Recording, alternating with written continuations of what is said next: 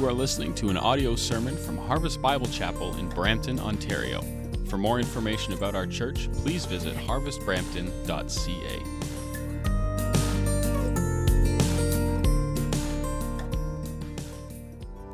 Amen. Let's bow our heads together. Our Heavenly Father, we worship your Son, Jesus Christ, because he is worthy.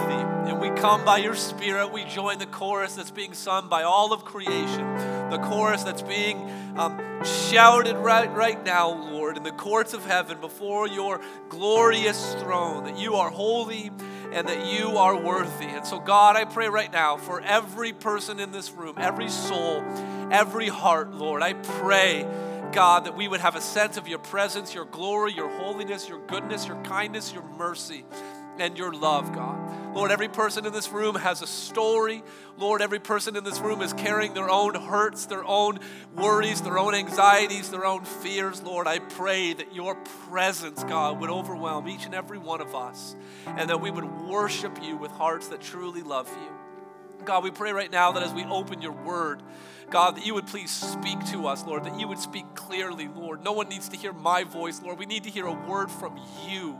And so we ask that you would do that for your glory. In Jesus' name, amen. Amen. Well, please be seated. Open up your Bibles to 2 Samuel chapter 6. If you don't have a Bible, our ushers will help you out with that in just a minute. They're going to come up and down the aisle with Bibles to pass out to people who don't have one, so just uh, raise your hand.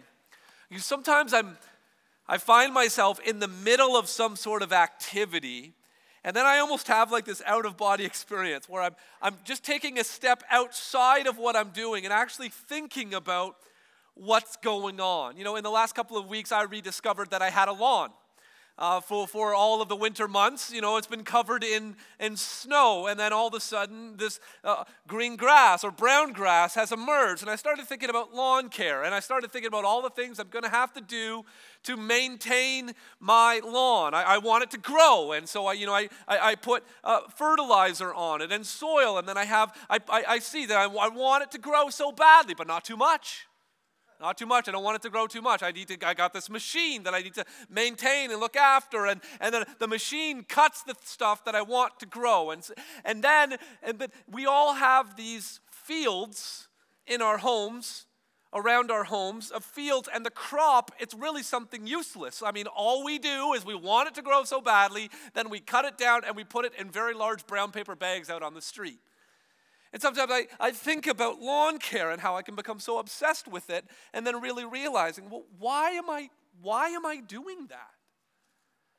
You know, I, I, my kids just started playing uh, hockey, and, and, and I had a similar experience where I sort of stepped outside of it for a minute. And I'm, I'm putting all of this armor on my children, and I'm giving them a, a stick and boots with blades on the bottom, and then I'm sending them to this place, this sort of oval with lines on it that has a thin layer of ice. And then I'm cheering for them when they do certain things. And then I'm, I'm, I'm upset when they do other things. And I wonder, what, what am I, why am I cheering? Why am I upset? Why does any of this matter?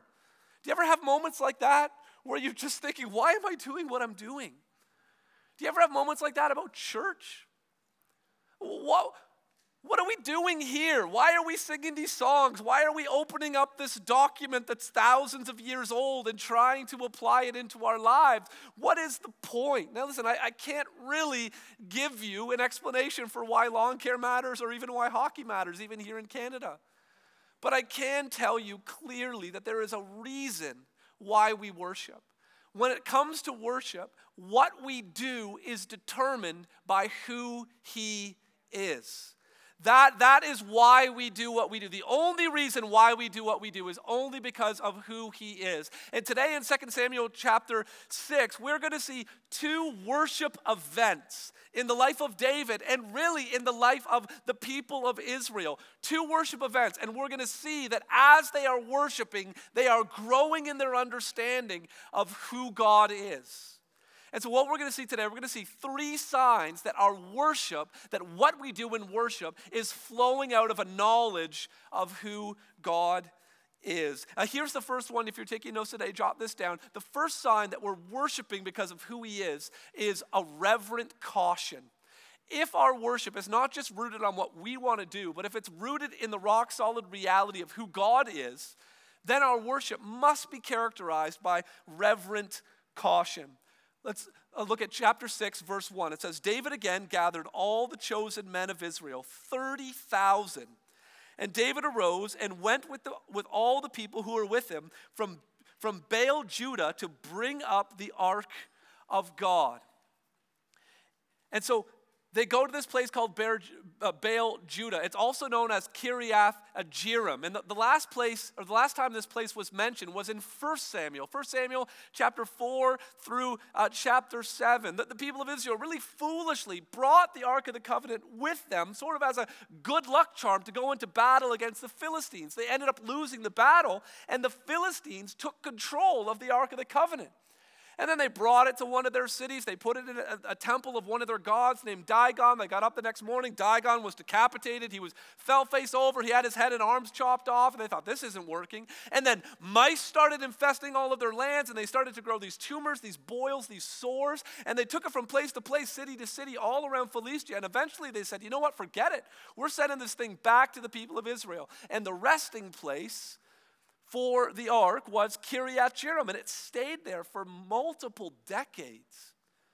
But now that David has established himself as king, he wants to prioritize worship among the people of God. And, and he's established Jerusalem as the new uh, capital city. And so he's going to move the Ark of the Covenant from Kiriath Jearim or Baal Judah to the city of Jerusalem. In the middle of verse 2 there, it says, he calls it the Ark of God which is called by the name of the Lord of hosts, who sits enthroned above the cherubim. Well, what, what, what, does that mean? Well, let me show you a diagram just of, of what the Ark of the Covenant uh, looked like. And so it was, it's a box. It was a four by two by two box. And on the lid of the box, there were two angel creature statues called cherubim, and they were pointing with their wings towards the center.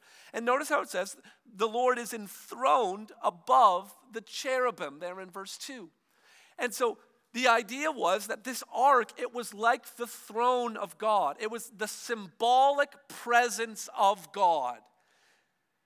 Not in the box, because you can't put God in a box but that he was present over the box, enthroned upon the cherubim. And so, this ark, this box, was very, very important for worship because it was a sign of the presence of God. Within the box, there were three items the stone tablets that had the Ten Commandments uh, written on them that Moses brought down from Mount Sinai. There was a walking staff that used to belong to Moses' brother Aaron that miraculously budded and, and, and started to produce uh, leaves and fruit as, as a, a sign of vindicating his uh, leadership. And then a jar filled with manna that God miraculously provided for the people while they were wandering in the wilderness. And so this ark was very, very important part of their history. Uh, by this point, it's already four centuries old. And it had been protected and preserved, and now in, in, in, an act of worship, David wanted to uh, bring it to the city of uh, Jerusalem. Verse 3 says, And they carried the ark of God on a new cart and brought it out of the house of Abinadab, which was on the hill. And Uzzah and Ahio, the sons of Abinadab, were driving the new cart with the ark of God, and Ahio went before the ark. Now look at verse 5. And David and all the house of Israel were celebrating before the Lord with songs and lyres and harps and tambourines and castanets and cymbals. And so there was this there was this musical celebration. They were singing songs. The, the worship band was there with all of their uh, instruments. Now, in the New Testament, we're told that our whole life is supposed to be an act of worship. And, and we're supposed to live lifestyles of worship. We're supposed to offer our bodies on the altar of praise to God. And some people like to say, you know what, worship is more than music. And I'll accept that, but we need to be very clear. Worship is definitely more than music, but it's not less than music. And if you're here today and you're thinking that, you know, you're, you're doing this lifestyle of worship thing and you're not really into singing, and maybe you even time your arrival to church to sort of skip the singing to get to the sermon, I want to warn you that you're engaged in something that is inherently unbiblical. In the Psalms and beyond, even in the New Testament, we are commanded to sing songs and hymns and spiritual songs to one another. Christians sing. The truths of this book, the reality of who God is, because what we do is determined by who He is, is too great, is too awesome simply just to talk about or to read about. They're so powerful, they're so profound, they're so beautiful. The way to truly express them is to sing. And so, loved ones, we need to grow as singers. If you're not into singing, you need to get into singing. Spoiler alert in heaven, there's a ton of singing. And so, if you're not into it now, that's going to be, you may not enjoy heaven, and we want you to have a great time there. So, get into uh, singing. So, the celebration is going on. And in verse 6, it says, When they came to the threshing floor of Nacon, Uzzah put out his hand to the ark of God and took hold of it, for the oxen stumbled. And the anger of the Lord was kindled against Uzzah and God struck him down there because of his error. And he died there beside the ark of God. You can imagine this you know, 30,000 people involved in the celebration and all of the musical instruments. You can imagine how there's this great celebration going on. And then, and then people start to recognize, well, something's not right down there by the, by the ox cart. There's, there's, someone, there's someone lying down on the ground, and there's a group of, of people uh, crowding around them. And eventually the, the musicians stop playing, and then that last person bashing on the cymbal, when they realize everyone else has stopped and the cymbal reverberates into the air, and the celebration transitions into a stunned silence. Because someone's dead. And God had struck them down. It says, it says in, in verse 7, it was the anger of the Lord. And then look at verse 8, it says, And David was angry because the Lord had that David was, was angry because the Lord had broken out against Uzzah, and they named that place Perez Uzzah, the place where God broke out against Uzzah. This was such a an impactful moment for the people of Israel that they actually they set this place apart. They renamed it as a place of remembrance. That this was the place where God struck down Uzzah. But David's initial reaction in that moment was anger. So God's angry, and David's angry at God for being angry. And I don't know about you, but I, I'm actually thankful that it records that about David. Because I remember the first time that I read this passage, and if I'm truly honest, it's not just the first time, it's every time I read this passage. Something doesn't sit right with me. And maybe David was thinking like somehow I'm thinking, you know, the, God, this seems like a bit of an overreaction. I mean, to strike someone down on what seems obviously must have been some sort of mistake or misunderstanding or technicality. God, what are you what are you doing here? And we need to be very careful when we read the Bible. And we need to be very careful about these, about these thoughts because we need to be careful that we're not putting ourselves over God judging his actions because he's the one who's over us judging our actions. And so we need to have a better understanding of what is actually going on here. And I, I included in your notes to really help you get a grasp of this a, a quotation from R.C. Sproul, who recently went to be with the Lord. R.C. Sproul was a wonderful gift to the church, a great pastor and scholar and leader. And he wrote an incredible book, a book that I read in university that transformed my life called The Holiness of God. And this is what he has to say about this incident.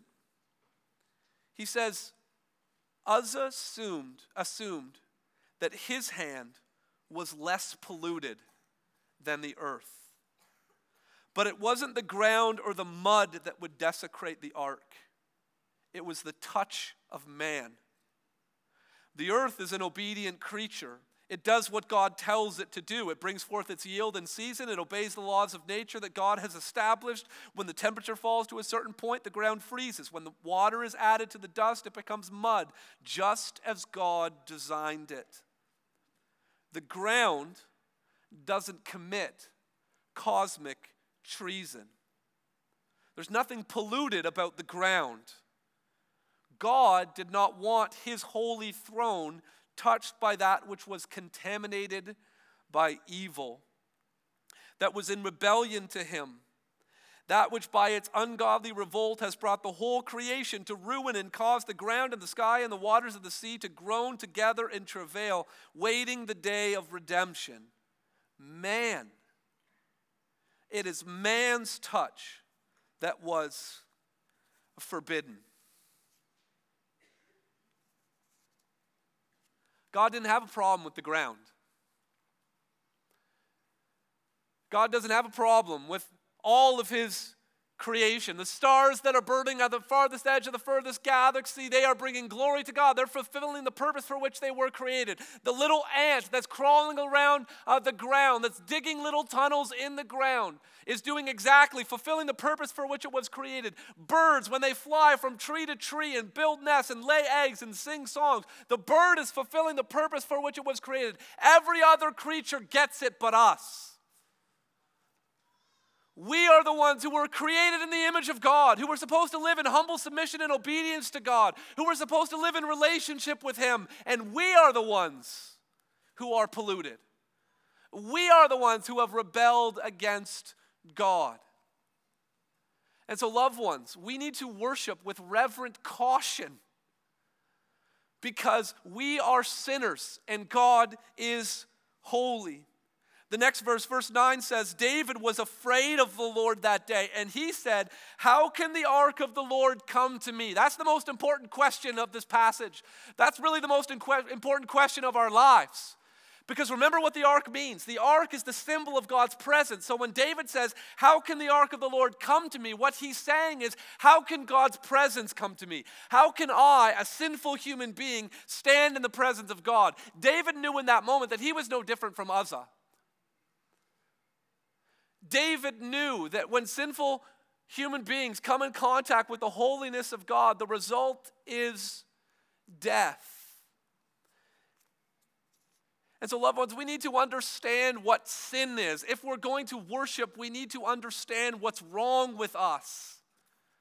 There's, there's three words in the Old Testament that are used to describe sin. The first one is sin. And sin is an archery term, it means missing the target. So picture a target, and that's God's perfect law. And we aim, we try our best to get it in the bullseye, but we miss. We miss the target. The Bible says all have sinned and fallen short of the glory of God. We couldn't get it into the bullseye.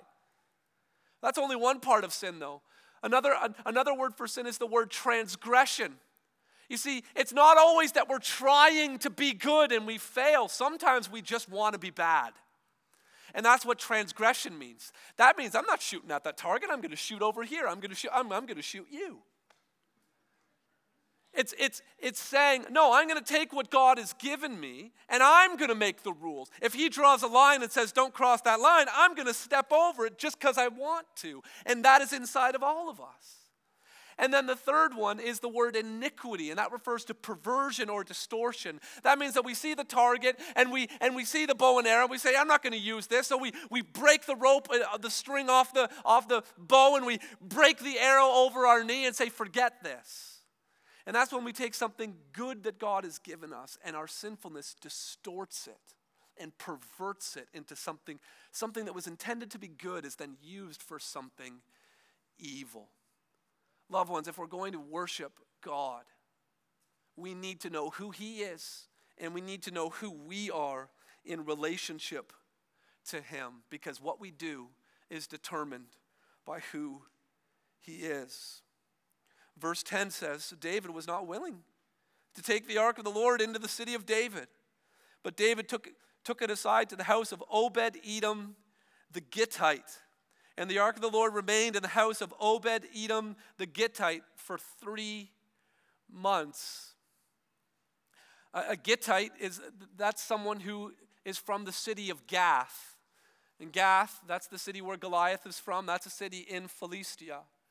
And uh, text isn't clear here if this person actually was a Philistine or maybe they lived in Gath for some sort of reason. But isn't it interesting? Here's the ark coming back, just at least being associated with the Philistines again. And so three months go by. And, and, what happened during those three months? Well, we're going to find out. I'm going to show you what I think David was, was doing in that moment. I think he was reading his Bible. And I, Because in the book of Deuteronomy, it says that every king of, of Israel was supposed to write out, copy out their own copy of the law of God. And they were responsible, in conjunction with the priests, of making sure that the people were following the law of God. And so, David, I think, for those three months, is combing through the Bible to try to figure out what went wrong. You see, ultimately, David was the one who was responsible for what happened to Uzzah because he was the leader. But verse 12 ends by saying, The Lord blessed Obed Edom and all his household. And it was told King David, The Lord has blessed the household of Obed Edom and all that belongs to him because of the ark of God. David was reminded that the purpose of God's presence is not to destroy human beings, but to bless them.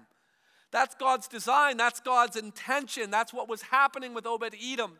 And so it goes on in verse 13. So David went and brought up the ark of God from the house of Obed Edom to the city of David with rejoicing.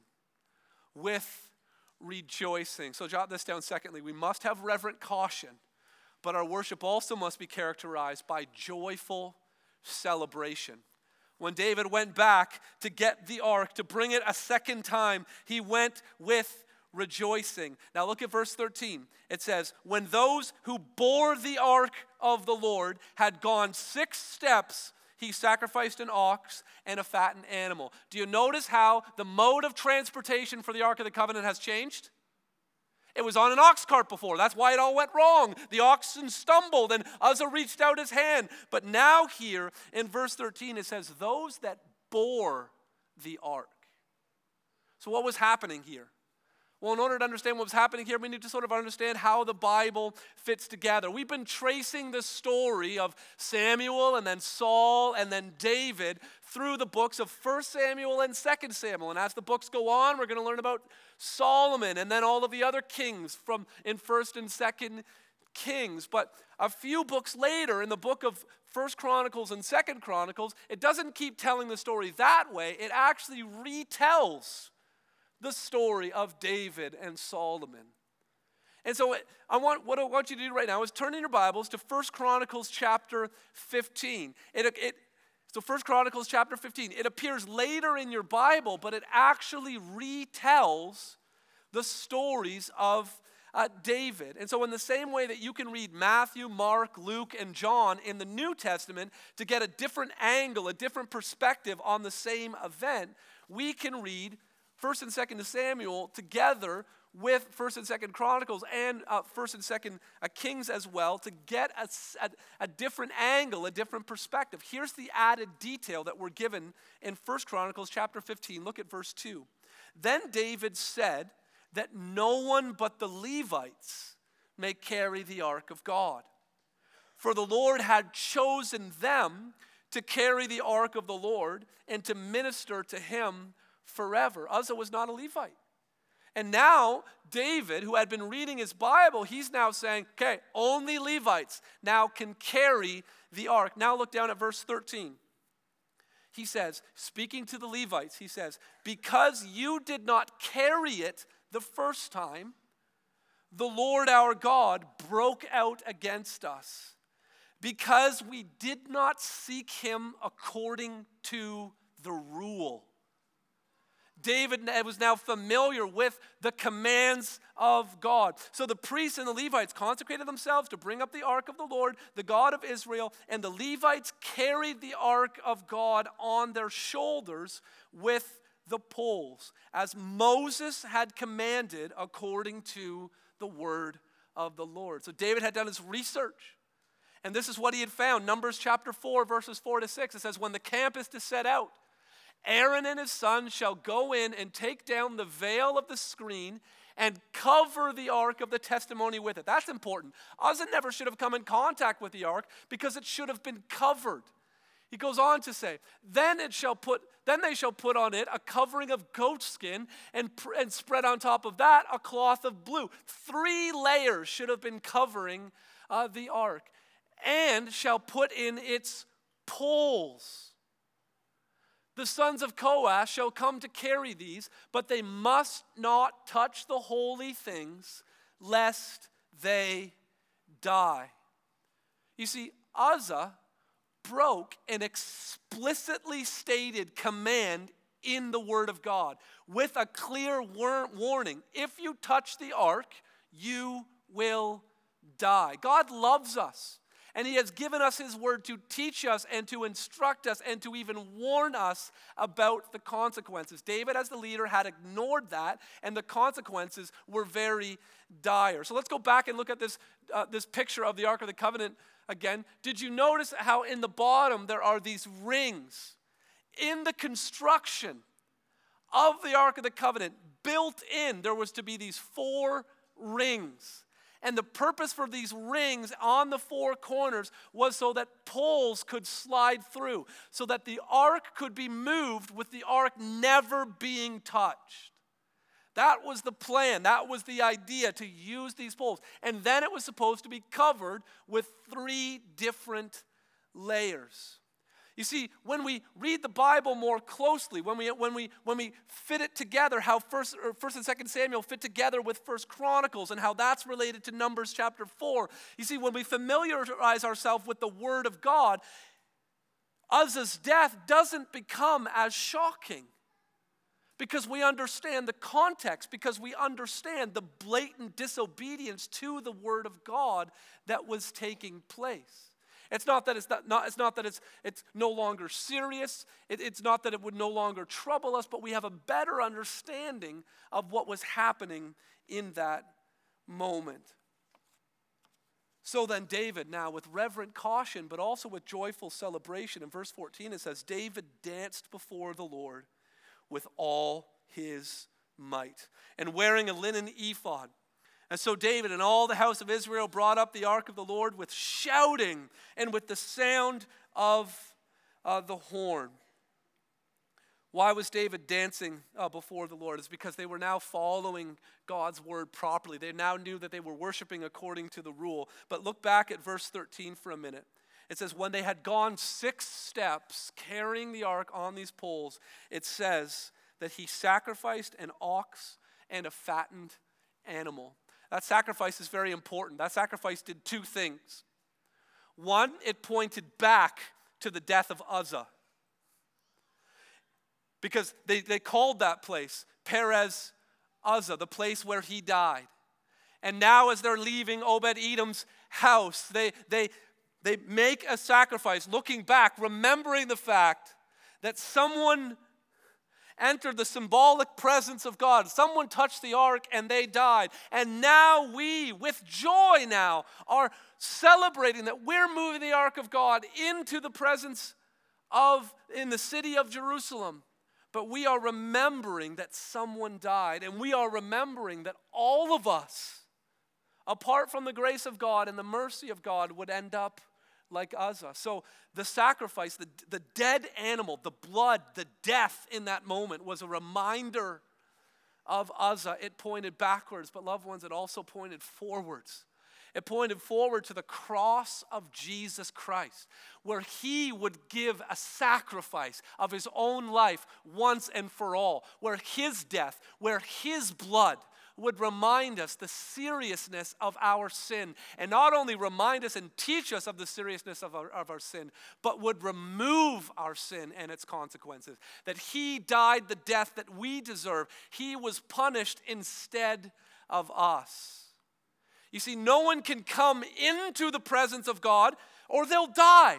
But Christ came from the presence of God and died. And so his death is like a bridge. Those of us who can't enter the presence, he came from the presence so that through his death and faith in him, we then can enter into the presence of God. That is why, because of the sacrifice, that is why David is rejoicing. And that is why we rejoice, loved ones. Now, some of you might be, might be thinking, you know, that's fine for the people who sort of, you know, like to like to celebrate a little more visually, a little more uh, audibly in their worship, but you know what? That's just that's just not my that's not my personality. That's not my cultural upbringing. That's just not that's just not who I am. Well, I was reading a book by J.D. Greear uh, this week on on uh, 2 Samuel, and he just he just gave this simple illustration. He said, "What if someone gave you an envelope, let's say in that envelope was in cash money, enough money to either pay your rent or pay your mortgage for the next 30 years. So let's, let's just picture that someone hands that envelope and says, I want you to have this, no strings attached. This is a pure gift to you. I hope you enjoy it. Now, would you open the envelope and then with your hands at your side and your shoulders sort of slumped over and say,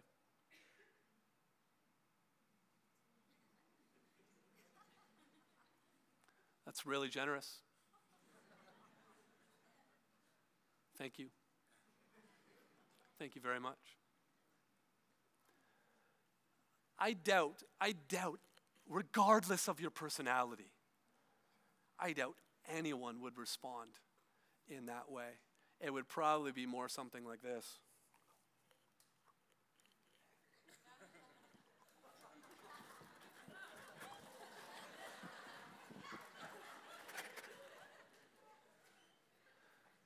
Loved ones, what does God put in our envelope? Something more valuable than money, something that'll last longer than 30 years. The gift of His Son, the gift of eternal life. It's a joyful celebrate, it's necessary out of gratitude for all that God is, because what we do is determined by who He is and, and what He's done for us. Joyful celebration is the appropriate response. That's why at Harvest, man, we encourage you just get your groove on a little bit.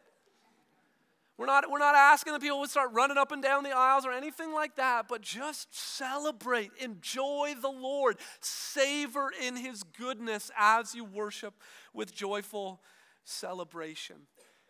And it's, it's quite surprising that the two things that you've written down on your, on your sermon handout so far can actually coexist. How can we have reverent caution and joyful celebration at the same time? You know, how can these two things put, put together? Well, the, the Psalms have no problem with that. Look at Psalm 2, verse 11. It says, Serve the Lord with fear. And look at this rejoice with trembling. It's not an either or, it's a both and. Dale Ralph Davis, the great Old Testament uh, scholar, says 2 Samuel 6 teaches you that a fearful sense of God's holiness does not suppress joy, but stimulates it. Your attempts at celebration will always remain shallow unless you actually embrace reverent caution. You won't truly delight in, the, in who God is until you understand the seriousness of your own sin. So those two things go together beautifully. So we have reverent caution, we have joyful celebration, and then lastly, we have undivided devotion. Undivided devotion. I said that there were two worship experiences in this passage, and, and both worship experiences sort of come to a grinding halt. And so the first one, Uzzah's death, uh, put an end to that celebration. And then the second celebration, when the ark actually reaches uh, Jerusalem, it's David's interaction with his wife, uh, Michal, that, um, that puts a damper on uh, the festivities. Verse 16 says, As the ark of the Lord came into the city of David, Michal, the daughter of Saul, looked out of the window and saw King David leaping and dancing before the Lord. As she despised him in her heart. Then look down at verse 20. It says, And David returned to bless his household. But Michal, the daughter of Saul, came out to meet David and said, How the king of Israel has honored himself today, uncovering himself today before the eyes of his servants, female servants, as one of the vulgar fellows who shamelessly uncovers himself. David said to Michal, it was, it was before the Lord. You see, David had an undivided uh, devotion. He only cared about doing things before the Lord. He wasn't concerned about these other people and what they thought about him. But Michal, notice how it mentions twice that she was the daughter of Saul. And just like her father, she had a lot of concern about what other people thought about her and what other people thought about her husband. She sarcastically says that David has had honored himself, where she's saying, No, you did not act honorably.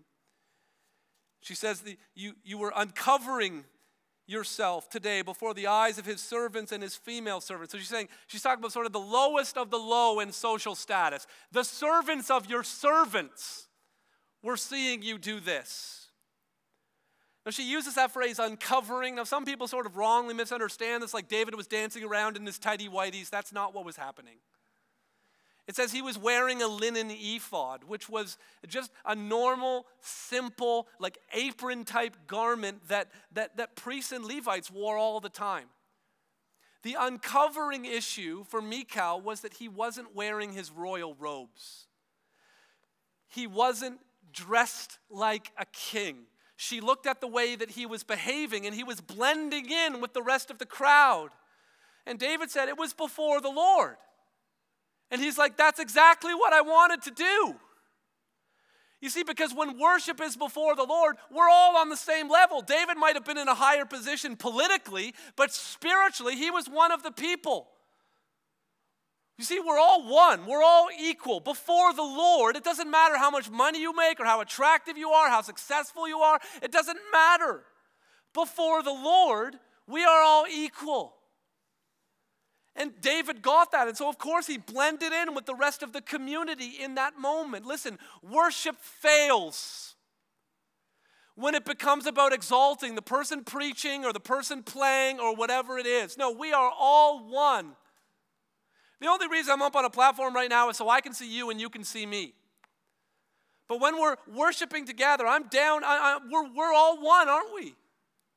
This is, this is what true worship is about an undivided devotion. It's all before the Lord.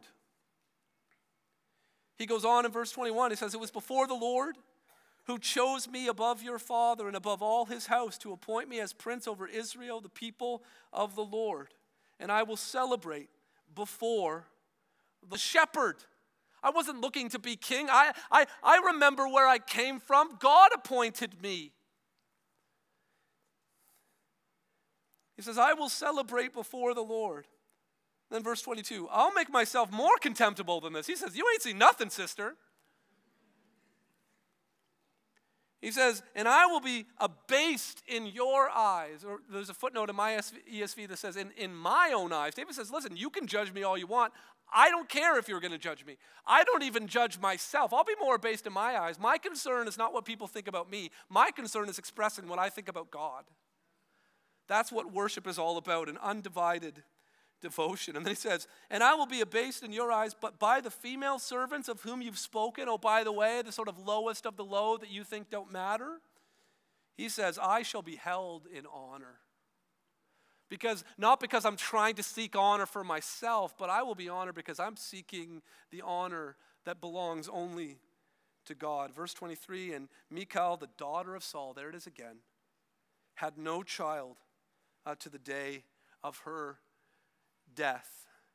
Maybe this is a sort of a fulfillment of the prophecies, the judgments that were made on Saul earlier. Maybe uh, this was some sort of curse that God put uh, on her or a, a, sign of the breakdown in their relationship from that point on. The narrator doesn't really uh, describe it.